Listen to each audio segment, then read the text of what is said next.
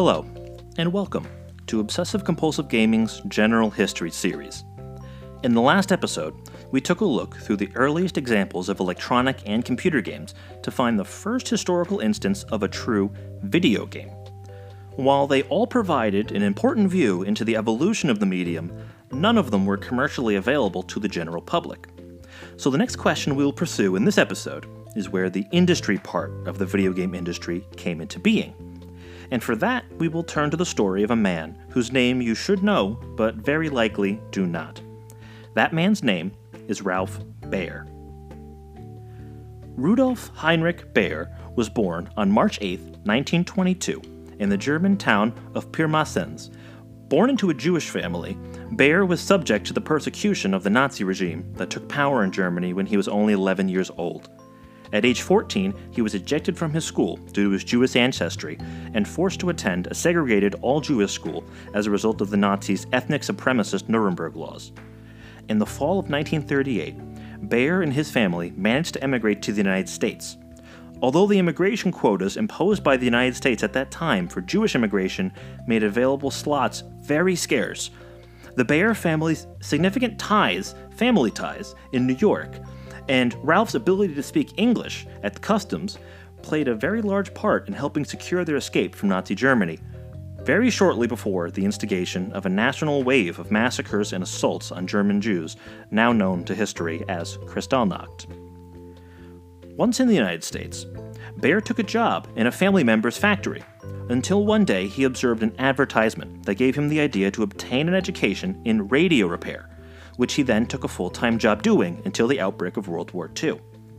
In 1943, Baer was drafted into the United States Army, and thanks in part to his knowledge of and fluency in German, he served in the headquarters of Supreme Allied Commander Eisenhower during the launching of the D Day invasion.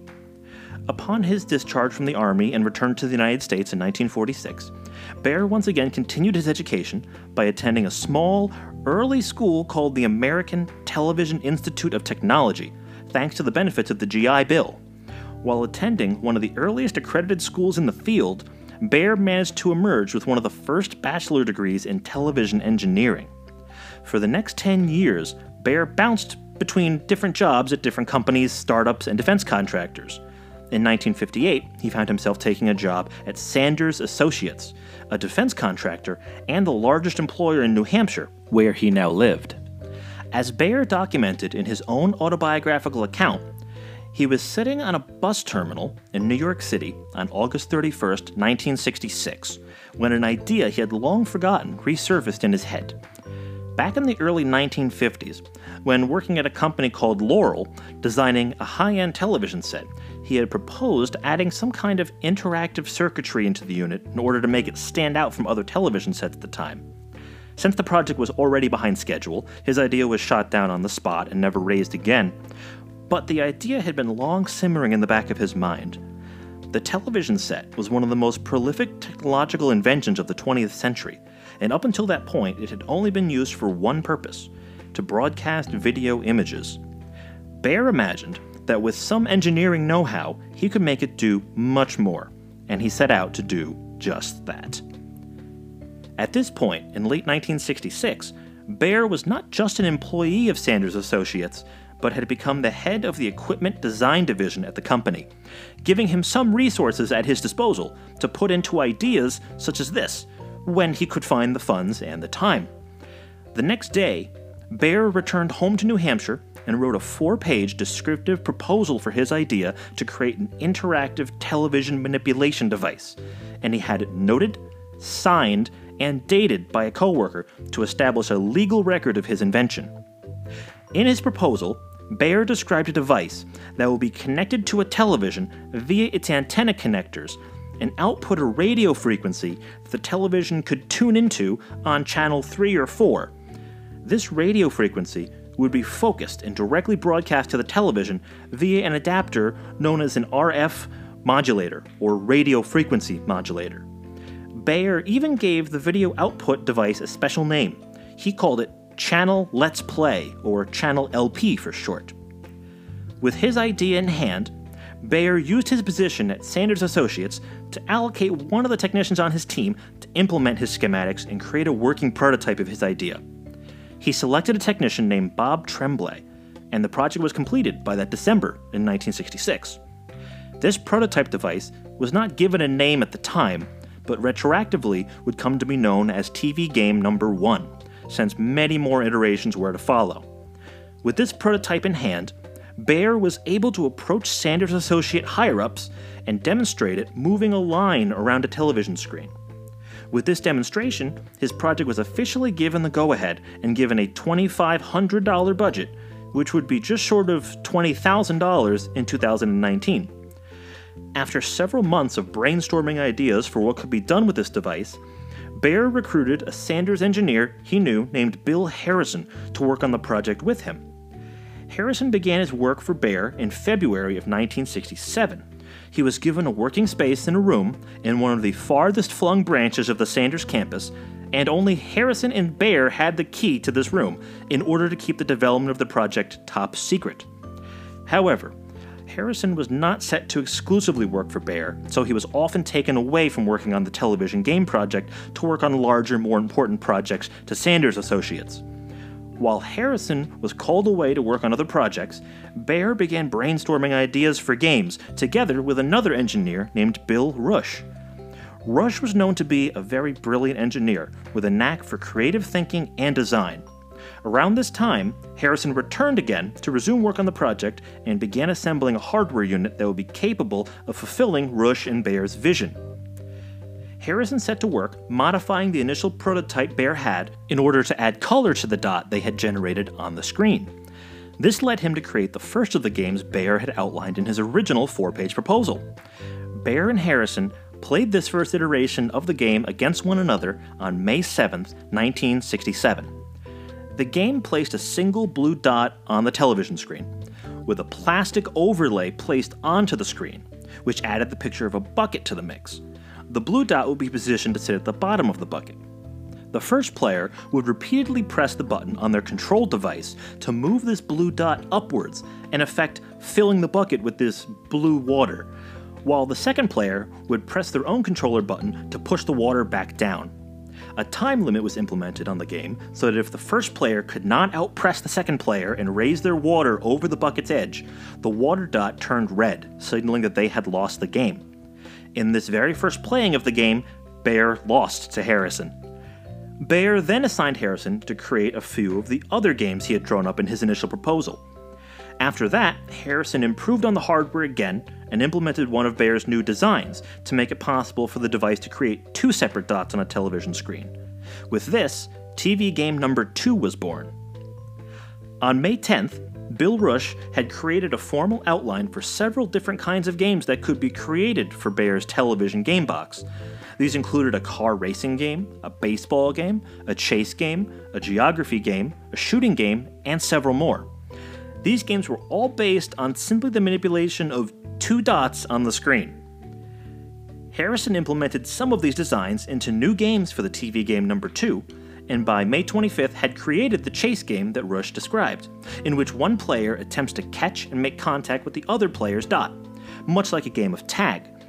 Harrison also implemented Rush and Baer's idea for a shooting gallery game, this time by creating the first video game accessory peripheral ever made a light gun.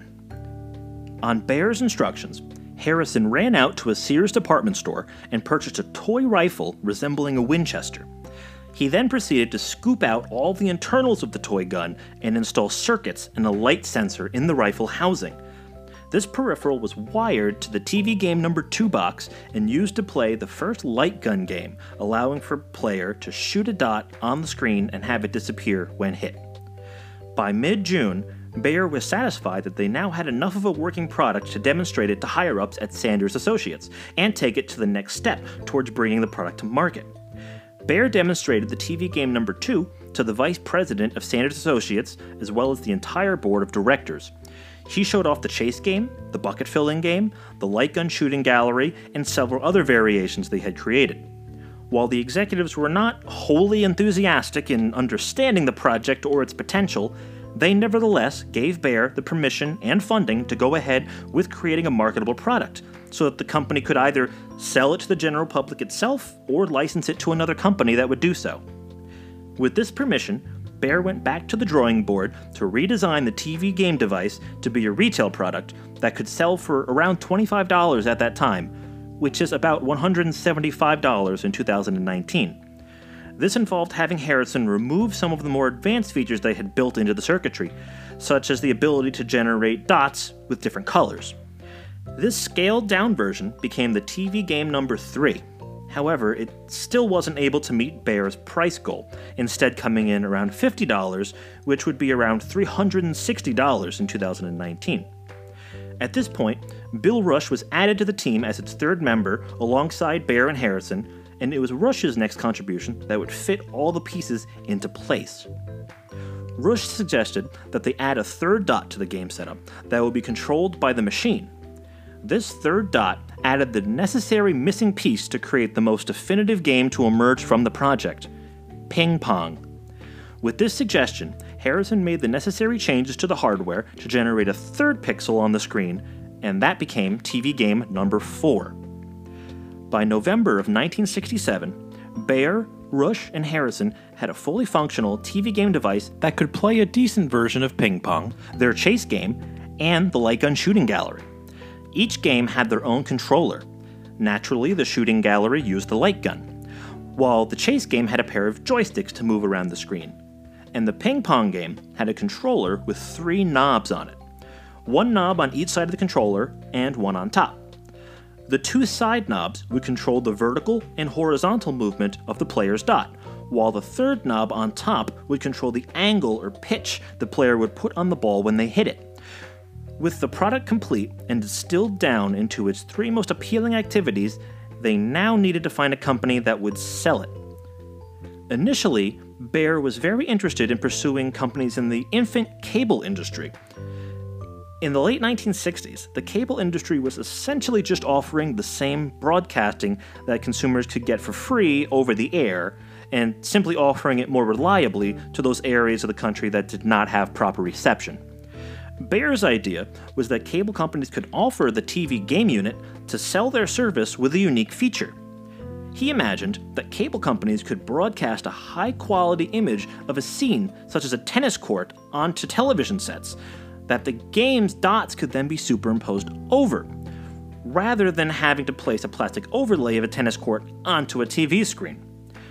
Baer was in the process of pitching this concept to an interested cable company called Teleprompter in early 1968, but the onset effects of an economic recession that year in the United States economy delivered a financial gut punch to that company and caused them to back out of negotiations with Baer and Sanders Associates.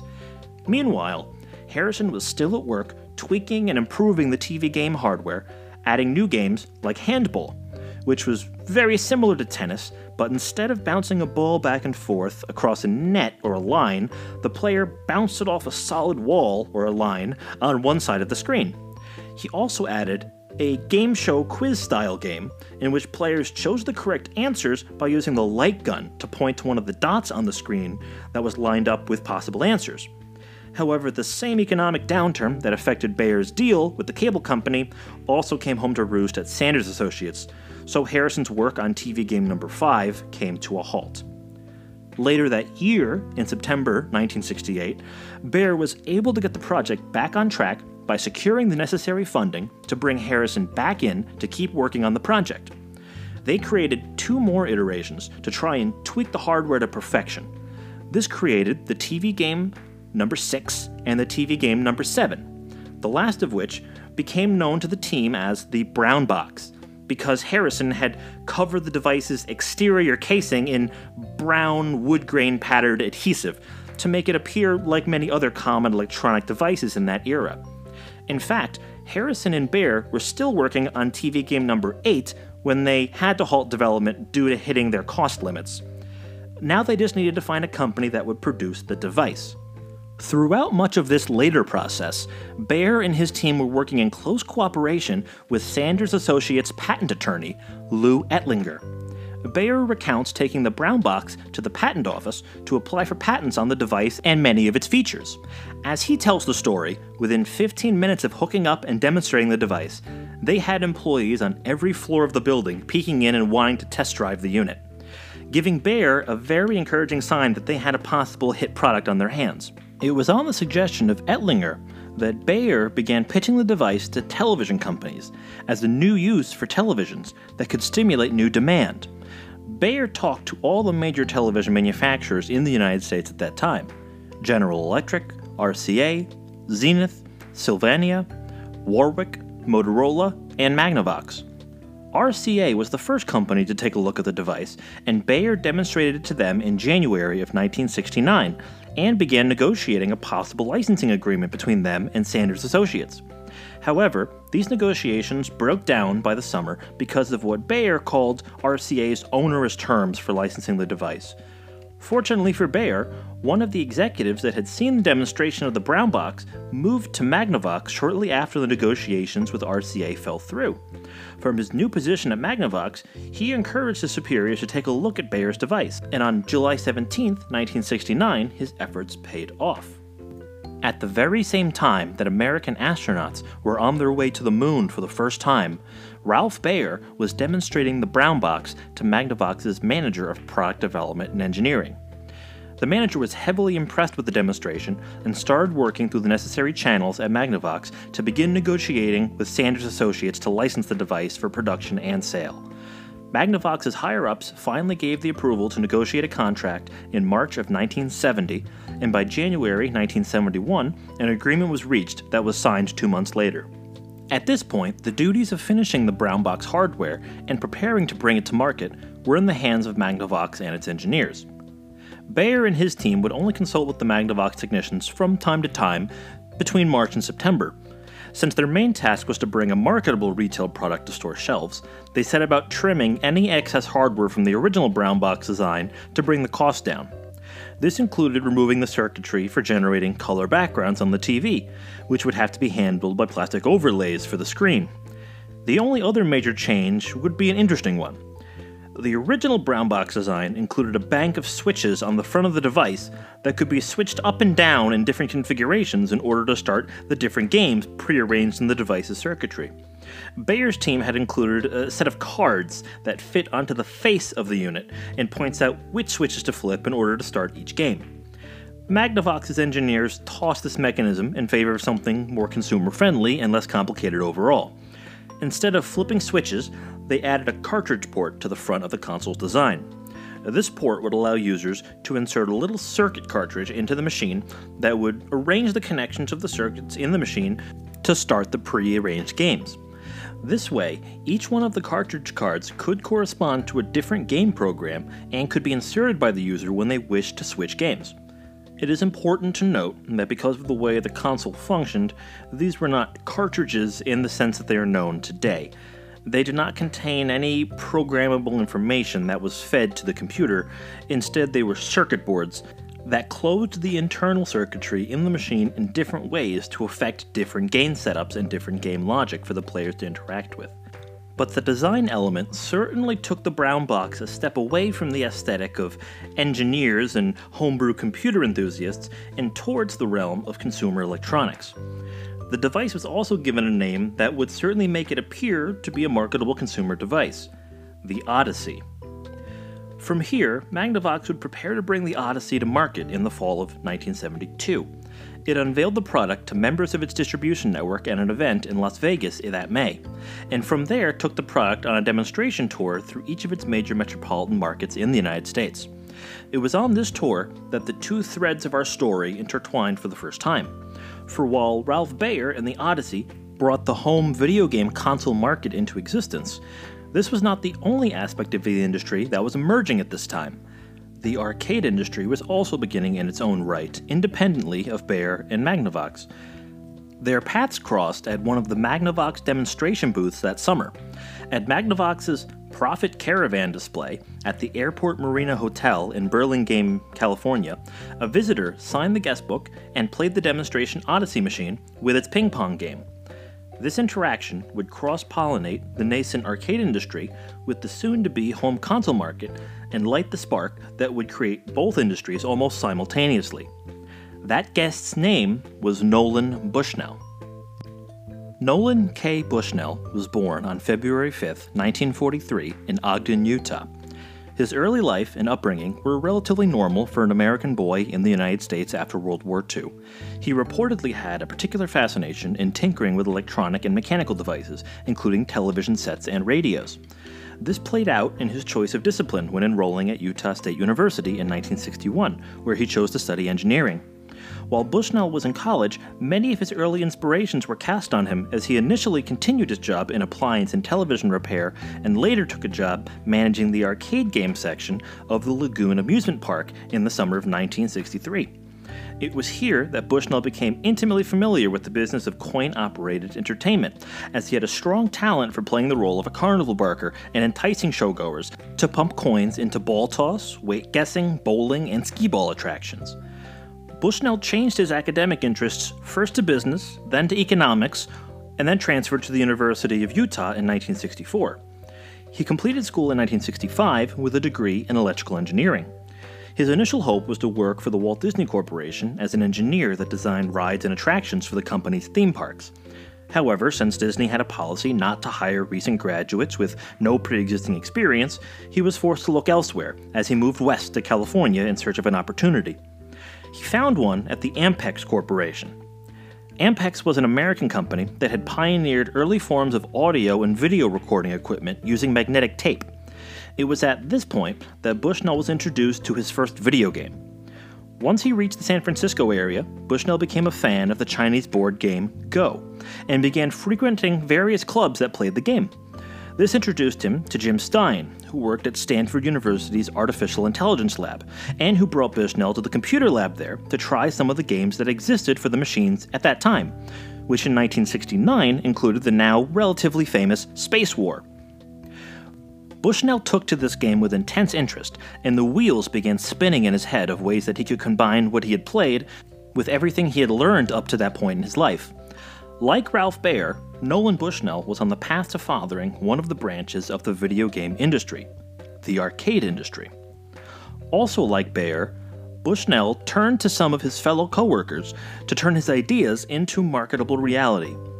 During his time at Ampex Corporation, Bushnell had established a strong friendship with a top notch engineer at the company named Ted Dabney. Bushnell's vision would be to take the space war game he had seen at Stanford and get it running on a microcomputer he had heard of called the Nova, made by Data General. Since this computer cost a much lower $4,000 in comparison to the PDP 1 machines that he saw at Stanford, he figured they could attach it to a television monitor and package it as a kind of coin operated electronic arcade game that would be profitable to market and to sell. However, porting a version of the Space War game would require more than just Bushnell and Dabney's engineering knowledge, it would also require software programming expertise. For this, Bushnell recruited another friend and coworker, Larry Bryan. Like with Ted Dabney, Bushnell had befriended Larry Bryan through their mutual love of board games like Go.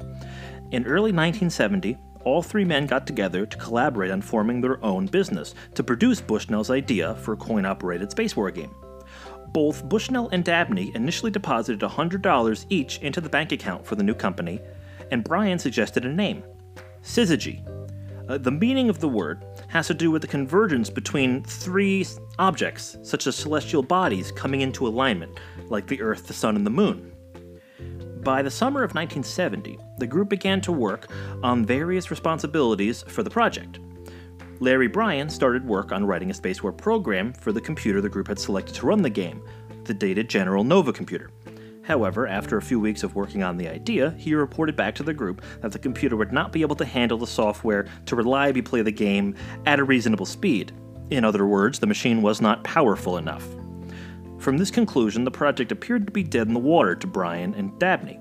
Bushnell, however, continued to rack his brain over the issue throughout the rest of the year. Bushnell studied the possibility of taking some of the tasks the computer would need to perform in the game, such as drawing the background stars or mapping the gravity models for the ships, and handing them off to specialized hardware that he would design that would relieve the underpowered computer from having to perform those calculations. This research and design work went on until January of 1971, when Bushnell reached out to Data General to finally order a Nova computer to test his design for the game. However, one of the employees at Data General pointed out a flaw in Bushnell's design that made the project impossible to work on the computer after all. It was at this point that Bushnell wondered if he could simply carry out the entire game through dedicated hardware circuits that could each handle different parts of the game while simultaneously cutting down on the cost of the machine compared to putting a relatively expensive microcomputer into it. At this point, Bushnell partnered up with Dabney again to continue working on the device, but Larry Bryan was no longer part of the project since abandoning the microcomputer meant that his programming skills were no longer needed. From here, Dabney took over most of the design and engineering work, reportedly setting up shop in his newborn daughter's bedroom to work on the necessary hardware. As they worked out the specialized hardware to create their game, they also officially incorporated the company as Syzygy Inc., with Bushnell and Dabney adding another $250 to their initial $100 investments in the company, starting the company with a grand total of $700 in the bank, which would be about $4,400 in 2019. Next, Bushnell and Dabney began searching for a business partner to finance the production of their Space War machine. They both approached different higher ups at Ampex to see if they could back the project, but were both turned down. Then, Bushnell learned of a coin op manufacturer that might be interested in the game Nutting Associates. By March of 1971, Bushnell had left his job at Ampex and joined Nutting Associates. Nutting had been the brainchild and creation of William Gilbert Nutting, established in 1966 as a vehicle to market and to sell coin operated quiz games such as Computer Quiz and Sports World. By the time Bushnell pitched the company on his idea in early 1971, their standard coin operated games were starting to become blase. For Nutting Associates, Bushnell's idea of a Space War type coin operated game was exactly the kind of thing they knew they needed to develop at that time to maintain their relevance in the marketplace. It was with this understanding that Bushnell joined the company as the chief engineer under the condition that he would pursue regular Nutting Associates work during his regular work hours, but would be working on the Space War project after hours and on weekends. This was done in order to keep Nutting Associates from ending up owning his work so that Syzygy could then license it back to them for production and distribution, with Syzygy making a 5% royalty from each cabinet sold. Bushnell began stripping down the original Space War game to something much simpler that could run on the transistor logic based device he was working on. The resulting game barely resembled the original Space War concept, and it was now a space game in which the player controlled a single ship while two enemy ships fly around the screen attempting to shoot the player. Both the player and the computer controlled ships have a score being tallied each time they manage to shoot each other, and at the end of 90 seconds of gameplay, the player is allowed to advance for another 90 seconds of play if they have the higher score. The more advanced functions of the original Space War, such as the hyperspace jump function, the sun in the center of the game map, and a second human player, were all removed to make the game manageable on the hardware Bushnell was designing. Bushnell continued his work on this project during his off hours at Nutting until later on in the year when he was able to convince Dabney to leave Ampex to join Nutting Associates to help him complete the game. He also had some assistance, mainly in board assembly, from another Ampex engineer named Steve Bristow, who would later become an early employee of their next company. However, at this point, almost the entirety of the engineering work in making Space War a reality on Bushnell's fully hardware based implementation of the game was carried out by Bushnell himself. Bushnell painstakingly laid out the necessary design of the board and its logic circuits. This included a couple of particularly brilliant engineering feats that he was very proud of. For one, Bushnell wanted the spaceships rendered on screen to be able to rotate in different directions, but laying out all the discrete diodes on the board needed to store all these different profiles of the ship would consume far too much memory and too much space on the board. Bushnell adapted to this by realizing that he could just map four different positions in the game program logic and then invert the image either on their x or y axis to reverse the four animations to show the ship pointing in 16 possible directions. Bushnell took this a step further and actually laid out the diodes for the four base animations on the board in the shape of the actual ship animations themselves, which he said would allow for people servicing the machines to easily identify which diodes were malfunctioning based on their layout on the board corresponding with issues seen on the screen. Once Dabney joined the project, he put the finishing engineering touches on the device by creating the power supply for the device, the player controls, the coin accepting mechanism, the sound emitter, and the physical housing for the game. Bill Nutting designated the final name for the game, in line with Nutting's computer quiz games, dubbing the new creation Computer Space. So it was, the first arcade video game was born. A deserving footnote should also be given to the one other known attempt to make an arcade adaptation of Space War at the time. Between 1968 and 1972, a Stanford student named Bill Pitts and his close friend Hugh Tuck created a full blown version of the original Space War in an arcade style cabinet. Pitts had been a student of early computer programming classes at Stanford in the 1960s, before the university even had a degree in the field, graduating instead with the next closest thing a statistics degree. It was at Stanford University that he had been exposed to Space War at the computer lab, and had introduced his friend Hugh Tuck to the game as well. Tuck remarked at one point, while the two played the game, that if someone could simply attach a coin vending slot to the game, they would become very rich. Pitts carried this idea forward later on in 1971 when he worked at Lockheed as a programmer for the same kind of PDP computers he had used at Stanford. At the time, he was aware of a relatively new PDP 11 machine that DEC had released that year. Pitts thought this machine might have enough power and a small enough profile to make a marketable cabinet version of the Space War game he had enjoyed in college. Pitts got to work with the help of Tuck in acquiring a PDP 11 with 8 kilobytes of memory, a display, a coin box taken from a jukebox, and surplus B 52 flight sticks to use as controllers. Pitts worked mainly on writing the program to play Space War on the PDP 11, while Tuck, a mechanical engineer, assembled the pieces into a working cabinet. In June 1971, they incorporated a company called Computer Recreations Incorporated and changed the name of the game from Space War to Galaxy Game in order to avoid association with the then unpopular Vietnam War at the time. In early 1972, they installed this first prototype as a test market in a recreational room at the Tresidder Union in the Stanford University campus, where it proved to be fairly popular, with the student population producing long lines to play the game, which they marketed at 10 cents a play or 25 cents for three games. Based on the popularity of the test version Pitts and Tuck designed, they made a second version, based in blue fiberglass housing and running two monitors simultaneously, this version was installed at a coffee house on campus at Stanford as well, and proved to be equally popular, sticking around until 1979, when it was decommissioned due to malfunctioning components.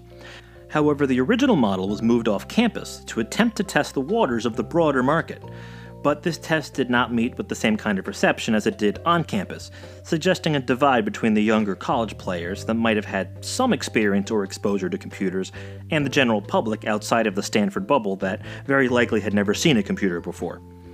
After the two test markets at Stanford University, the PDP 11 Galaxy game project never made it out to a wider market, and the commercial project ended there. However, it was a commendable footnote in the development of the early arcade industry, running in parallel to Bushnell and Syzygy's efforts, and being more advanced at that, considering that Pitts and Tuck had ported the full blown version of Space War to their hardware, as opposed to Bushnell's significantly stripped down computer space game. This fact presents an important lesson in the market realities of meshing technology with business. Both Pitts and Tuck, as well as Bushnell, were aware of each other's separate projects to bring a version of Space War to the public. However, Pitts and Tuck's version of the game reportedly cost around $20,000 to develop, whereas Bushnell's much stripped down implementation cost around 1,000, making it far likelier to be a profitable venture.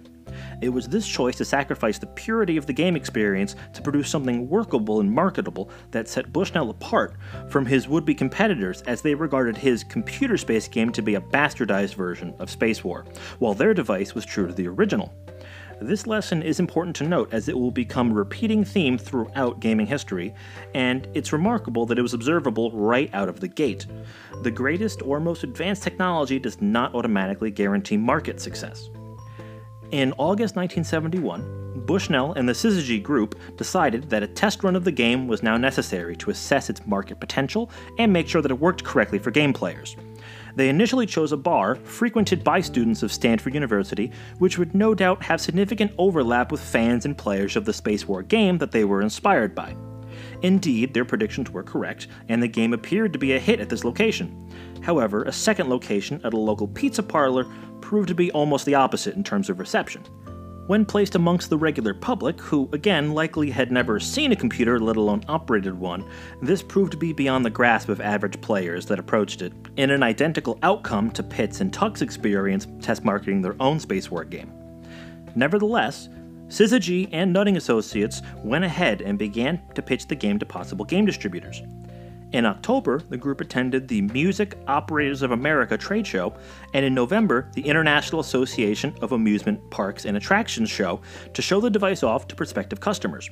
The prototype wooden cabinets made by Dabney to put the game up on local test markets were replaced by very futuristic looking curved fiberglass bodies that the game is more well known for being featured in today, with a control panel on a separate pedestal from the television screen, which is recessed on a higher platform facing the controls.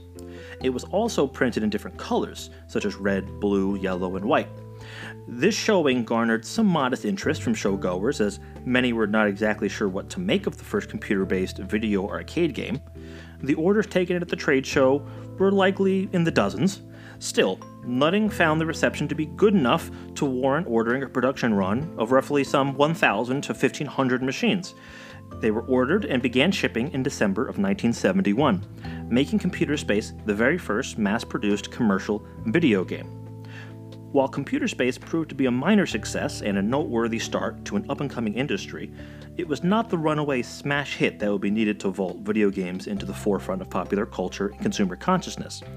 That inspiration would come from what Bushnell observed next in May of 1972, at a Magnavox demonstration booth, the point at which our two protagonists' paths cross.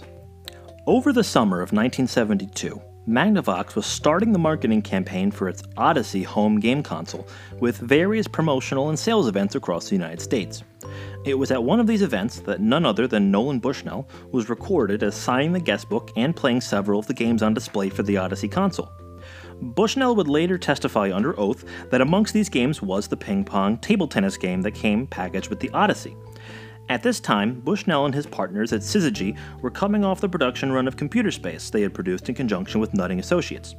While Computer Space had proved to be a modest success at best, Bushnell and company were confident and determined that they were on the right track in pursuing a commercial avenue for video games.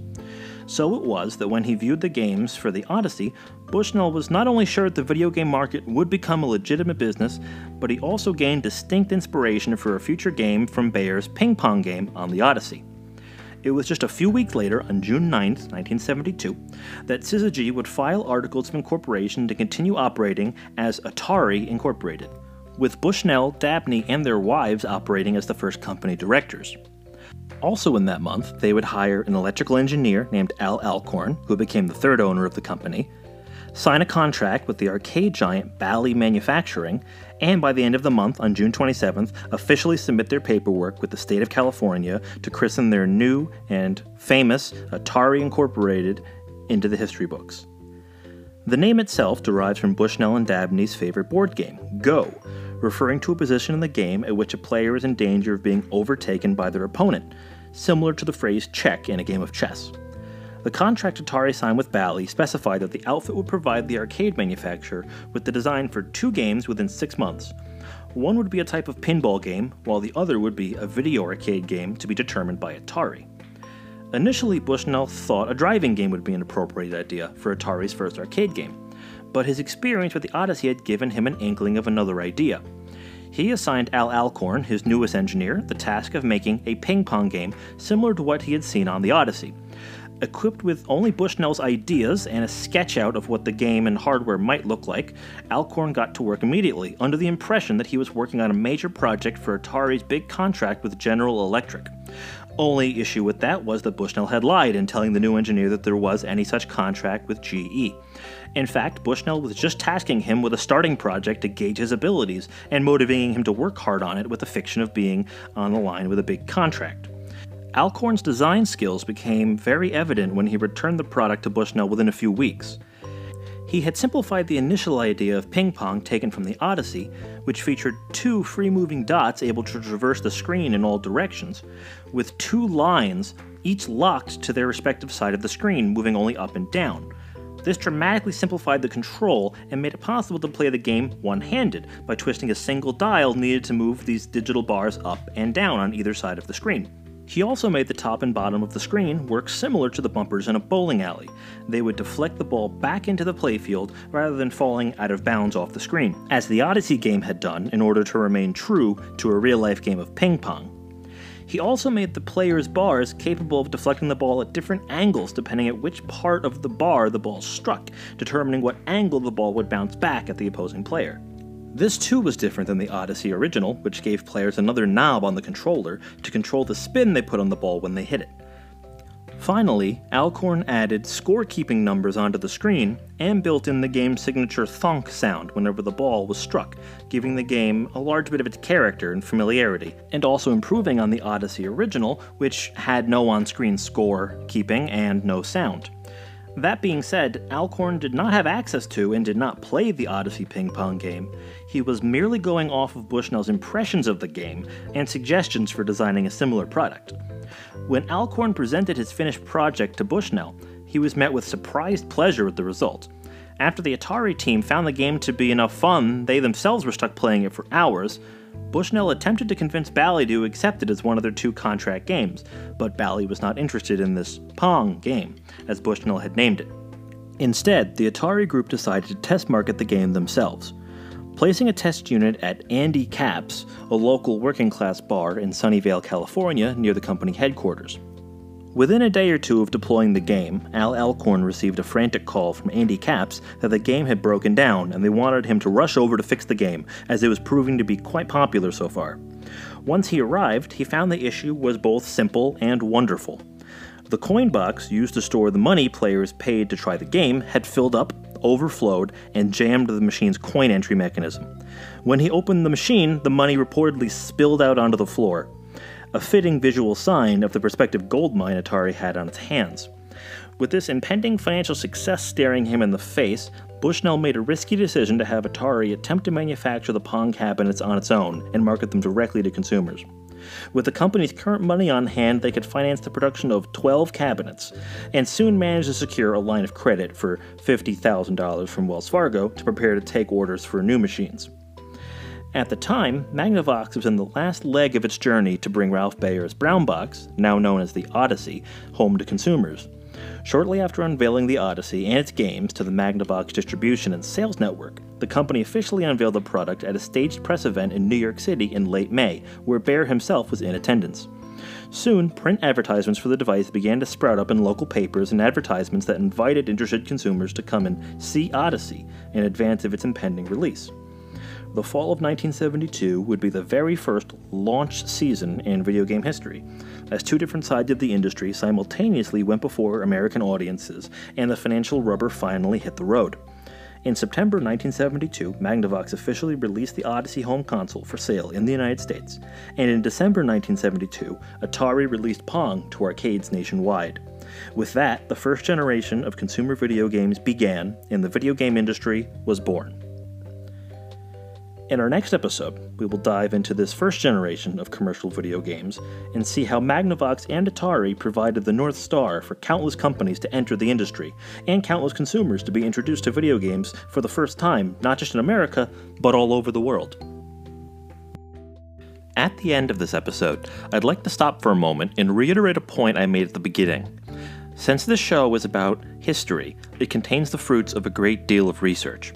The collecting and telling of history is and always has been a collaborative project. So while I certainly acknowledge, embrace, and enjoy my job in gathering, organizing, distilling, and presenting this history, I would be sorely remiss if I did not highlight the deep digging and research that is done by a nascent category of video game archivists, researchers, preservationists, and historians. Many of the events described here took place before I was alive, and sadly, some of the people involved are no longer living to tell their stories. You and I are only able to know these stories and understand where this history comes from thanks to the usually thankless efforts of people that recognize that time is fleeting, that metals corrode, and that papers are so often lost, and that we must do what we can to capture the past as best as we can in order to learn from it for the future. The show notes to this and every show will contain links to the sources behind my research for these episodes.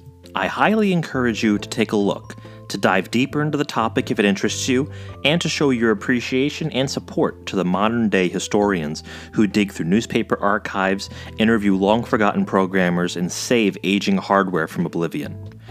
In the modern 21st century gaming landscape, as digital forms of distribution and storage overtake the physical, it becomes more important going forward than it ever has in the past that more and more people understand that each game they download is a possible historical artifact in the making. Preservation and longevity should be given greater priority amongst the consumer public and the companies and individuals responsible for creating this content.